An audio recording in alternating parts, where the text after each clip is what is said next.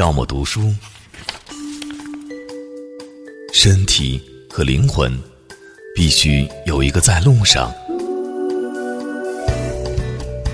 在时间里行走，在空间里行走。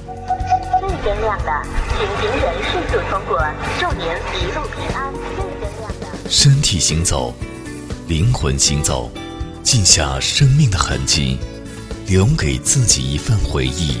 这里是背包客有声电台，陪你一起感受人生路上的风景。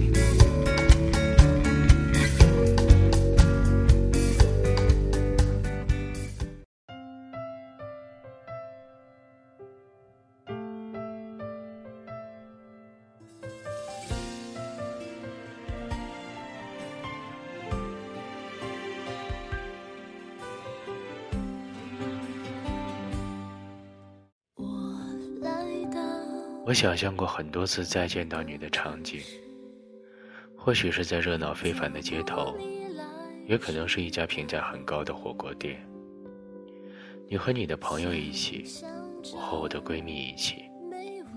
我发现你的时候，你也正好看到我。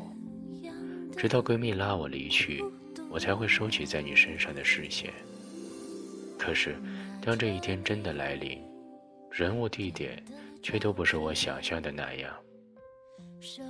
你的胳膊间挽着一个女生，她的身份显而易见。你们一起走进了一家婚庆公司，你们来筹备你们的婚礼，而我是这家婚庆公司的老板。我还没想好是该和你说好巧，还是你好，你就已经主动伸出手来对我说：“我们的婚礼就麻烦你了。”在街角的咖啡店，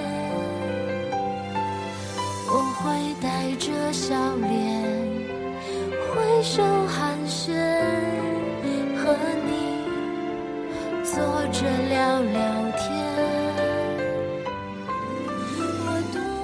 想想曾经亲密无间的人对我说麻烦，可是我却只能扬起职业性的笑容，并回握住你的手说。感谢你们的信任，不禁有些讽刺。我突然觉得有些委屈。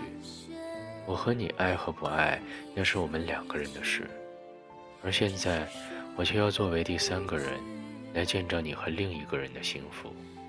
你说，如果换作是你，你会怎么做？我给你们推荐了店里最优秀的婚礼策划师。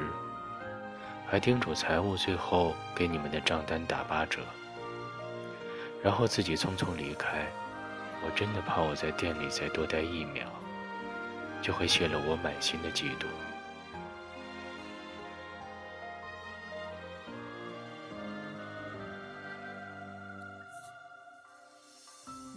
我们在一起的时候，所有人都说我们不配。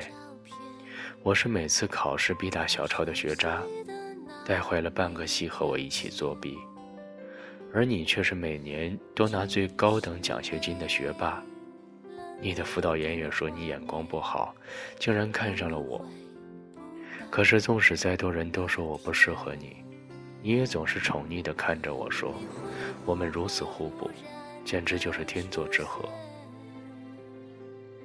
直到大四第二学期，你突然一本正经地问我。打算毕业了做什么？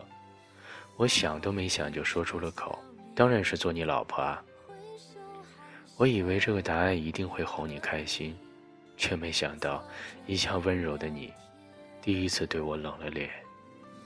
我清楚的记得那天你很严肃的对我说：“大学四年你玩就玩了，可是毕业了，你难道还要继续像现在一样不学无术？”那时候我小气敏感。觉得你不过是为了不想娶我找个理由，于是争吵、分手，变成了我们最终的结局。只是说一句好久不见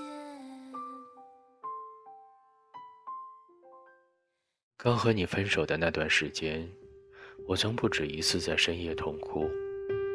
怎样也想不通，曾经如此宠我的你，就这样经不起我的一个玩笑。你不知道，那个年纪的我，并不是想要像你说的那样一直不学无术。我也想象过很多次我以后的生活，可以是找一份朝九晚五的工作，也可以是在家里做一个家庭主妇。你不知道，无论是朝九晚五，还是做一个家庭主妇，我的设想里永远都有你。为了我们的生活朝九晚五，或为你做一个家庭主妇。可是，我们终究还是散了。我没能朝九晚五，也没有做成家庭主妇。我和朋友一起开了这家婚庆公司，生意还不错。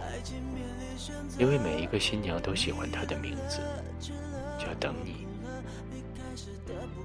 我想着，或许有一天，我能够等来那个半路离我而去的你。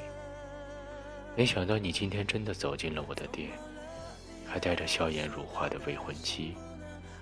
你和他十指紧扣的手刺痛了我的眼睛，也让我彻底死了那颗等你的心。而今，你觅得佳偶。我也只能祝你们恩爱白头，请你原谅我不能为你大度周全的亲自策划一场婚礼，因为我怕我在主婚人问新娘是否愿意嫁给你的时候，比他先说出口那句 “Yes I do”。今天等你，等来了你，从今以后，我不再等你了。你的绘画里。在这个时刻，我想起喷泉旁的白鸽，甜蜜散落了，情绪莫名的拉扯。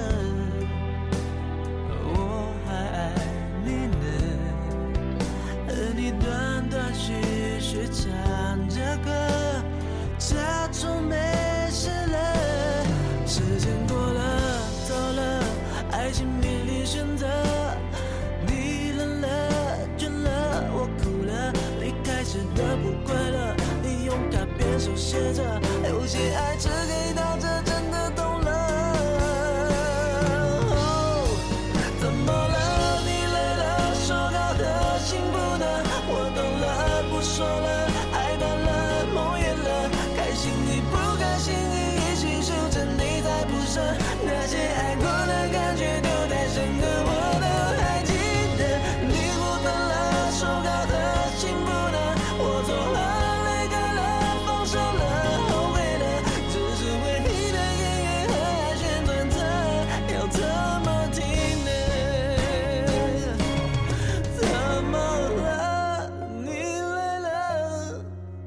说好的幸福呢？